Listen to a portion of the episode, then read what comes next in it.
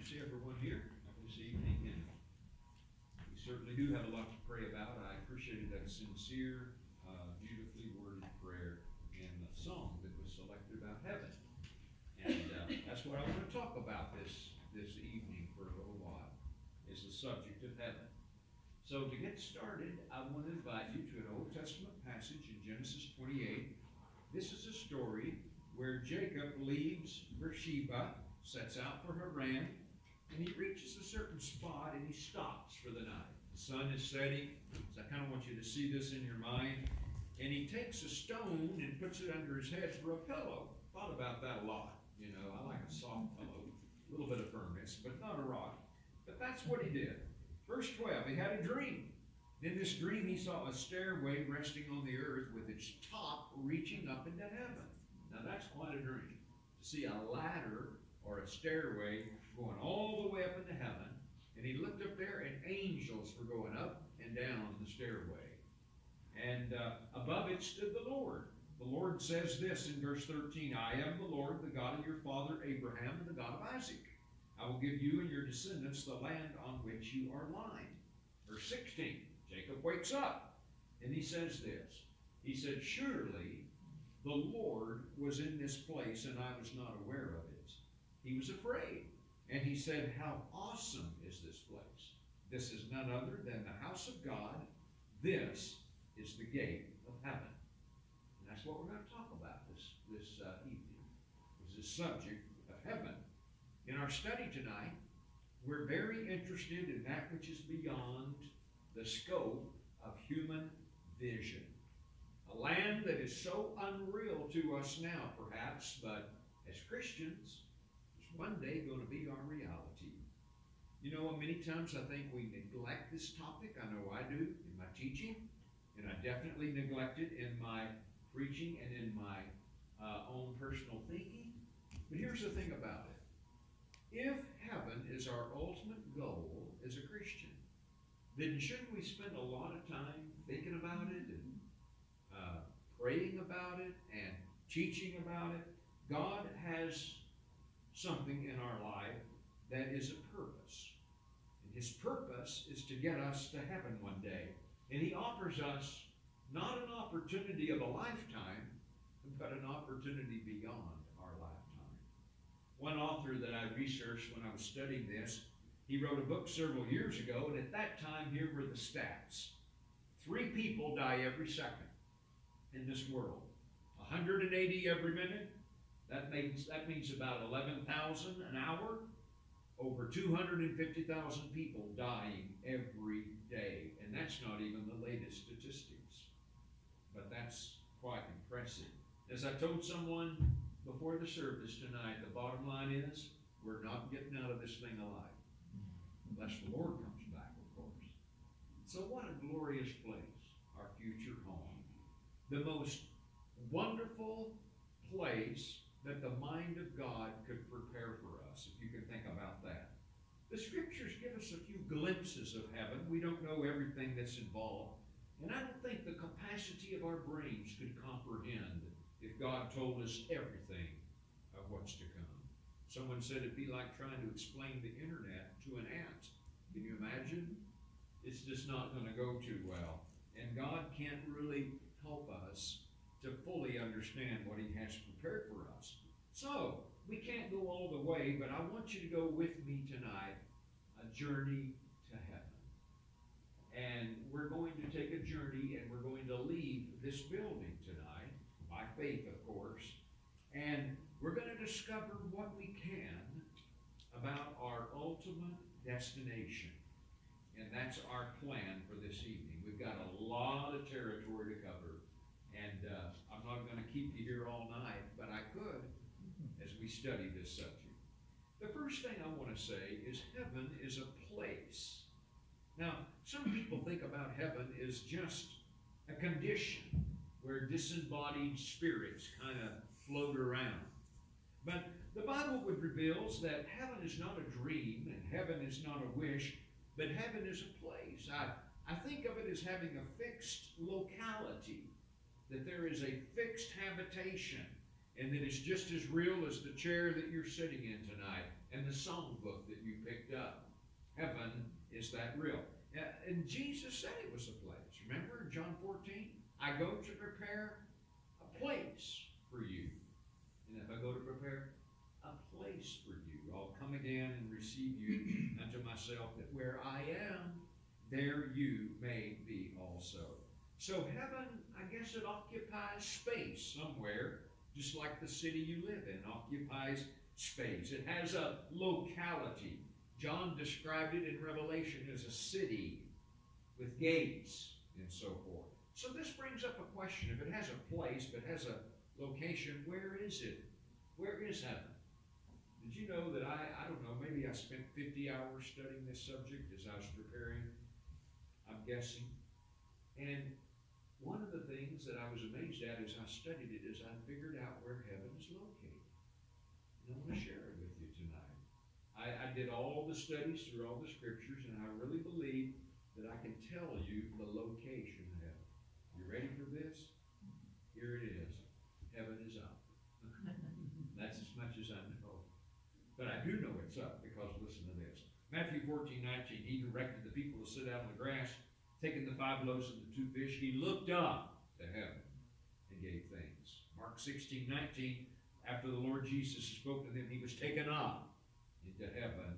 And of course, Luke 24, 51, he left them and was taken up into heaven. So that's all I know, is we're taken up.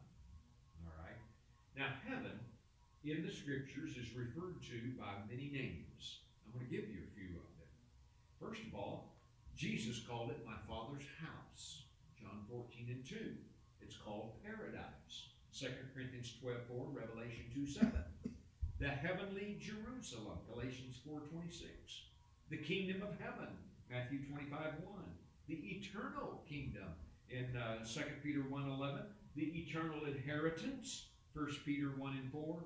And a better country in Hebrews 11, verse 4, 14 and 16. So heaven is a better place.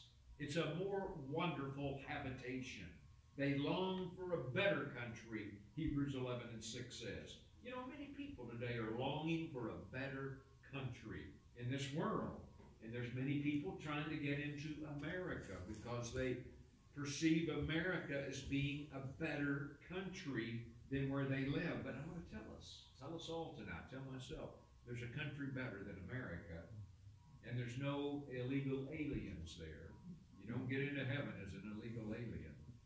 Everyone that's there is admitted is a citizen of the kingdom of heaven. Now, heaven is better for many reasons. It's a new place. Metropolitan cities, things are wearing out. Our inner cities are wearing out. Our infrastructure has to be rebuilt. Wiring is outdated. Many things, buildings fall apart, but not in heaven. None of those problems. I will make everything new. Revelation 21 and 5. Another thing about heaven is you get a new start. I like that. You get a new start in heaven. A man one time was upset. He opened up the newspaper and he was shocked to read in the newspaper uh, that his death was mistakenly reported and it wasn't him. And he called the editor, and the editor, editor said, I'm so sorry, but it's not much I can do about it now. But he said, the best thing I can do is tomorrow morning I'll put you in the birth column and give you a brand new start. well, it seems like everyone would love to have a fresh new start. And we get one in heaven. You get better company. Think of the neighbors you're going to have in heaven and the company that you'll keep. You ever thought about that? In heaven, here's your company, here's your neighbors. The saints of all the ages will be there. In heaven, all the people from all the ages and all those wonderful people you read about in the Bible, like Abraham and Isaac and Jacob and Moses, and on and on we could go. The list in Hebrews 11 in heaven. Your loved ones who serve the Lord faithfully will be there. You know, when death separates us from a loved one who dies in the Lord, that's only temporary. We'll see them again, we'll dwell with them. And we'll cover before we're done. Uh, I think tonight we'll have time to get to it. The big question, will we know one another in heaven? And I hope to answer that this evening. Your other neighbors, the angels. Did you know angels really exist? I know you know that if you know the Bible. I understand there's about 300 references to angels in the Bible. The Bible tells us angels are spirits sent forth to serve God's people. Hebrews 1.14. Hebrews 12.22 says you've come to Mount Zion, the heavenly Jerusalem, the city of the living God. And listen to this, to thousands upon thousands of angels. Now just think about that for a moment. We get to heaven one day, and we look around. We see our loved ones. We see the saints of all the ages. And all of a sudden we look out, as far as we can see, are these creatures called angels. Now, angels can take bodily form, but most of the time they didn't in the Bible. But in heaven, they'll be visible, and we'll dwell with them, and we'll interact with them. When John looked up into heaven, he repeatedly spoke with the angels. And in Revelation 5 11 and 12, I looked and heard the voice of many angels. How many, John? Numbering thousands upon thousands and 10,000 times 10,000. When I think about it, I'm going to look out at heaven and it's going to be a sea of angels. That's amazing. In fact, one place in the Bible says there is an innumerable company of angels. So many you can't even count. Now, sin, sin will never be allowed into heaven. Uh, there's no. If you can imagine a city where there's no crime, there's no evil, there's no need for police officers, armed forces, homeland security. On the phones in heaven, there's no 911 to dial because you won't need it. In heaven, there's no sickness, no disease, no sorrow, no tears, no crying, no death, germs. No germs in hell. You won't need a mask disease, illness, sickness, virus, infection, all of those drop out of the dictionary in heaven. Hospitals and funeral homes and cemeteries, they're suddenly out of business when we get to heaven. In fact, the Bible says in Revelation 21 and 4, He will wipe away every tear from their eyes. There will be no more death, no mourning or crying or pain, for the old order of things is thing about heaven that's interesting as I study this is heaven is a city. You know, uh, Hebrews 11 and 6 describes it as a country and a city.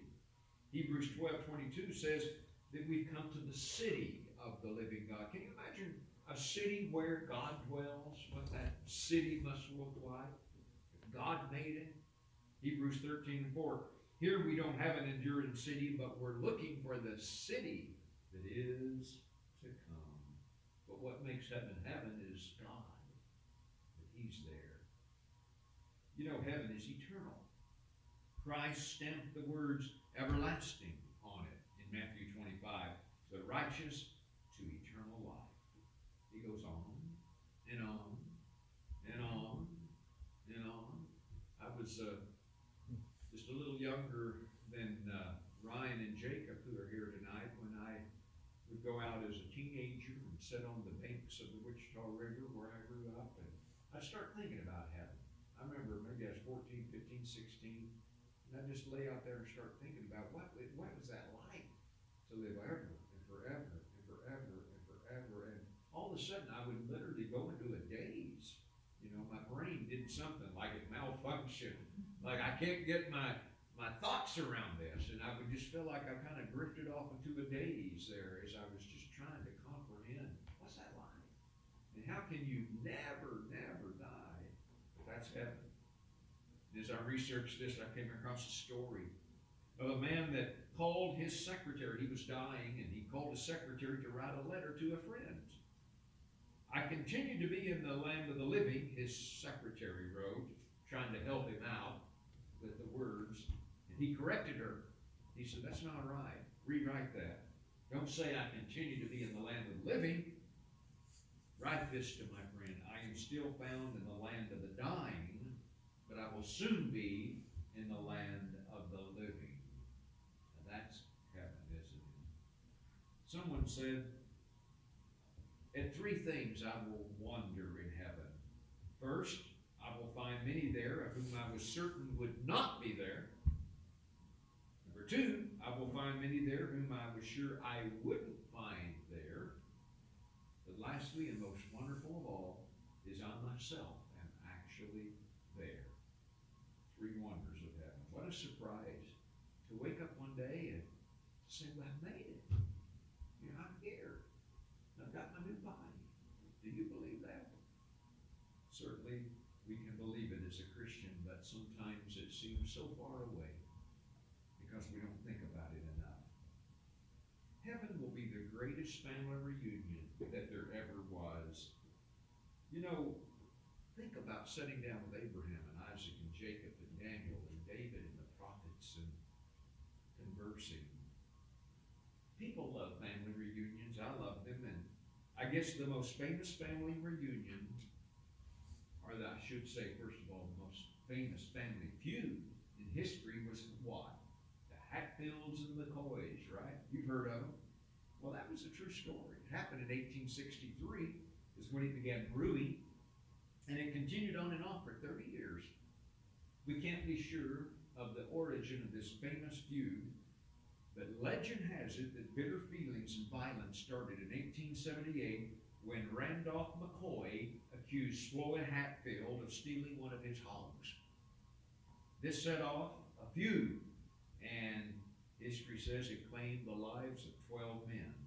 But did you know that was all put to rest in the summer of 2000? Descendants from these two famous families held the first ever Hatfield and McCoy National Reunion, June of 2000 in Pikeville, Kentucky, and in, even over into West Virginia. And a truce signing ceremony was aired on national television. And today it claims to be the world's largest family reunion. It's grown into a full-blown festival across three counties with corporate sponsors, games, free concerts, a live reenactment of the feud, a golf tournament, a street fair, a carnival, and a marathon. that's quite a that's quite a family reunion. But that's nothing compared to the family reunion that will take place in heaven when you're reunited with those that you love. That's all a part of heaven. Now, here's the thing about it. Will we recognize one another in heaven? Well, I'm not going to answer that question. I'm going to let you be the jury. But I'm going to give you some things to think about. In 2 Samuel 12 and 23, David said of his son who had died, born by Bathsheba, Now that he's dead, why should I fast? Can I bring him back again? I will go to him, but he will not return to me. Kind of plays into it maybe a little bit, but the disciples, of course, they were able to recognize Jesus after his resurrection on occasions. And they recognized it was Moses and Elijah on the mountain when Christ was transfigured. I don't read in the scriptures anywhere where there's a memory wipe when we get to heaven where you don't remember anything at all. I believe it's part of our hope of heaven that we're going to see our loved ones who departed from this world. Jesus comforted Mary and Martha after Lazarus had died and said to Martha, Your brother will rise again. There's comfort in that, knowing that I get to be with him again. Paul anticipated being with the Thessalonians in heaven. And it seems to me that it never occurred to him he wouldn't know them. He wrote in 1 Thessalonians 2 19 and 20, What is our hope, our joy, or the crown in which we glory in the presence of our Lord Jesus when he comes? Is it not you? Indeed, you're our glory and our joy he says, when the Lord comes back. So, I say, I'm not giving my verdict, but you weigh the evidence here. Paul wrote in 1 Thessalonians 4, don't grieve like the rest of men who have no hope. Verse 14, God will bring with Jesus those who have fallen asleep. Then he said in 17, those of us that are left will be caught up together with them in the clouds to meet the Lord in the air, and will be with the Lord forever. Then he said, comfort one another with these words. So there's the evidence. Tell me what you believe. Will we know one another in heaven? Well, it's a wonderful thing. I believe we will. Obviously, you know that. But I want to see Jesus and go into heaven will begin with a rewards banquet, or there'll be a rewards banquet there. Paul wrote about that in 2 Corinthians 5 and 10. He said, We're going to all appear before the judgment seat of Christ, that each one may receive what is due him for the things he's done while in the body. So, from my studies, we get rewarded for what we do. We don't earn our salvation by works, but there is a reward for works. Now, let me see if I can prove that. First of all, Hebrews 11 and 6. What does it say? Everybody ought to know that verse. God is the rewarder of those who diligently seek Him, right? He rewards. All right? So, Jesus uh, answered about those who sacrifice for Him. They'll receive a hundredfold and shall inherit everlasting life. You know, a hundredfold return, if I'm not mistaken, that's a 10,000% return. You know, if you get 20% on your money, is that pretty good? How about 10,000% for your works? There's a reward in serving God. Even the little things. Jesus said, What? If you give a cup of cold water in my name, you'll not lose your reward. Ephesians 6 and 8, the Lord will reward everyone for whatever good he does. There's a reward banquet. John uh, 12, 26, my Father will honor the one who serves me. Luke 14, 14, although they cannot repay you, you will be repaid at the resurrection of the righteous. Remember the parable of the talents? Matthew uh, 25, 21, uh, 21. His master replied, Well done, good and faithful servants. You've been faithful over a few things, I'll make you ruler over many. But here's the thing. If we get rewarded for what we do when we die as a Christian, why do we not get it immediately? As soon as you die, you're rewarded. See, the Bible talks, we're not going to go into that tonight, but the Bible talks about when we die, that we don't immediately enter that eternal reward. There is a place, a paradise, where we await the final day. We can study that some other time perhaps, but in Revelation 14 and 15, or 13, Revelation 14, 13, it says, I heard a voice from heaven say, Write, Blessed are the dead who die in the Lord from now on. Yes, says the Spirit, they will rest from their labor, for their deeds will follow them. Now, why don't we get rewarded immediately? I just want you to think about this. If our works follow us after we die, that means after we die, that our works aren't done yet. What about the people we've invested in? What about the people that we've taught, that we've discipled? What about the, the children that we've influenced that are serving the Lord and the generations that may come? So here's what I started wondering. I wonder if we get rewarded not only for what we've done while we're alive, but I wonder if we get a reward for what we continue to do after we die. You see, it says about Abel, he being dead yet speaks because of his influence. If that's true, then that tells me that maybe that's why we don't get our reward immediately because our work's not done yet. That's pretty amazing thought, and I just kind of want to throw that out there for you to think about. That God can reward us for all of our works, even that work that continues to be done when we're no longer here. you know, as I get older and I look in the mirror, things don't look the same. don't have as much hair as I had. It's a little bit of a different color. I got a little darker still. Hey, it's getting there. Um, see a few wrinkles that, you know, they talk about, you know, well, I'm getting some crow's feet. Well, the crows scratch more than my eyelids, you know, around my eyes. But people talk about that, and, and I try to stay in shape. Bodily exercise profits a little. I want that little. But no matter how hard I work, still, the bottom line is the body's aging. And more and more people today talk about, well, I'm going to go get me a, a, a total body makeover.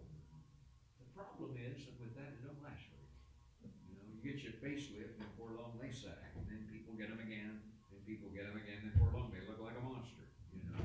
They look really weird. I hope, not talking to anyone that's had them, you know? Not against getting a facelift, but some of these people need a different doctor. Look at them, they've had too many. But in First Corinthians fifteen, Paul says we get a total body makeover when we get to heaven.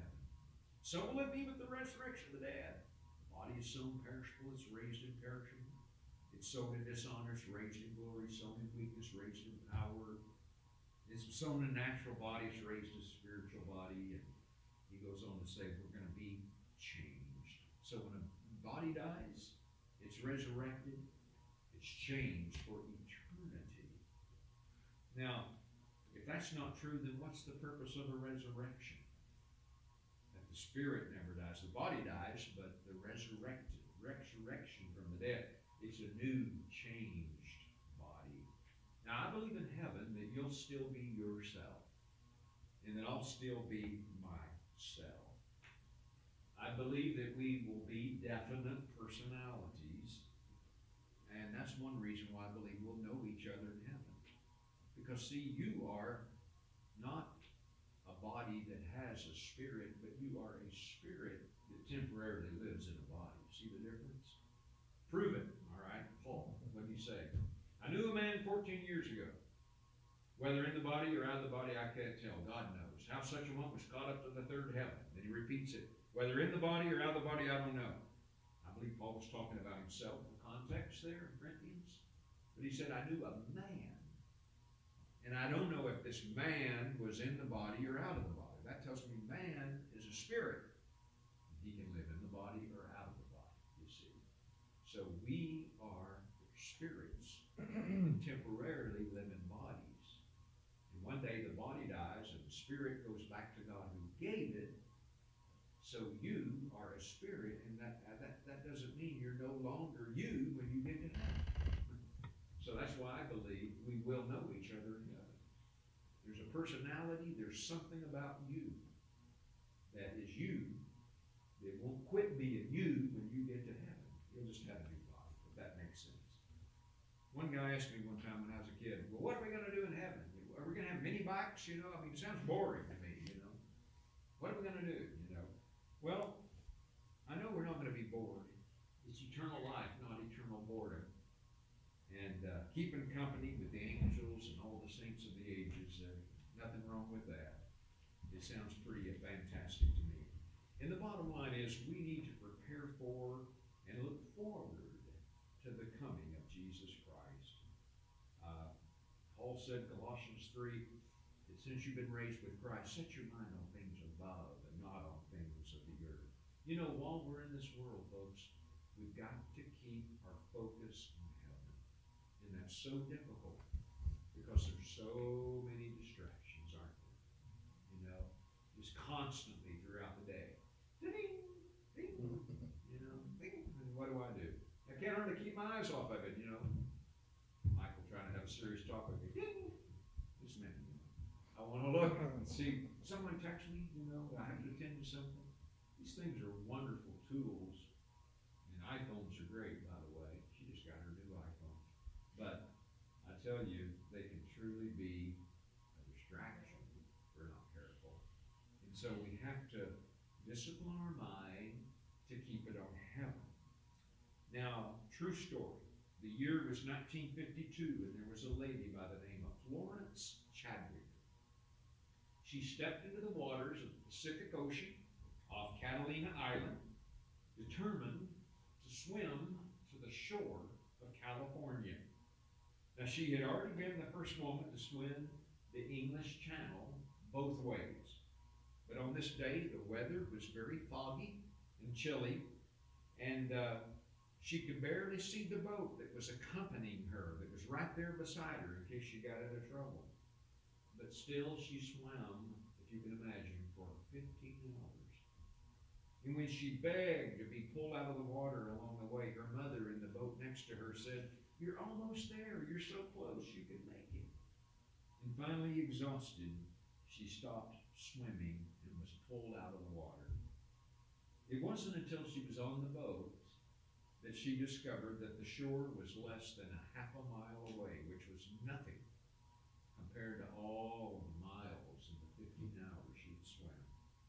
And in a news conference the next day, she, this is what she said. And this is very significant, and this is the thought we're going to close with tonight. She said, all I could see was the fog.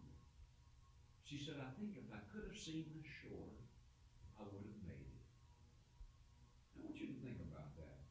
If I could have seen the shore, I would have made it. For believers, that shore is Jesus Christ and the place he is preparing for us. And no matter how tough life gets, we can draw strength from Christ. But we gotta see through the fog. Because we can't see him with the physical eye. So we see him with faith. We have to keep our attention on him. Or the fog discouraged. We'll beg to be pulled out of the water. We'll give up the fight. But when the fog is there, and uh, discouragements are there, and everything, like was prayed in the prayer, everything's kind of coming in on us at the same time, we must see through the fog.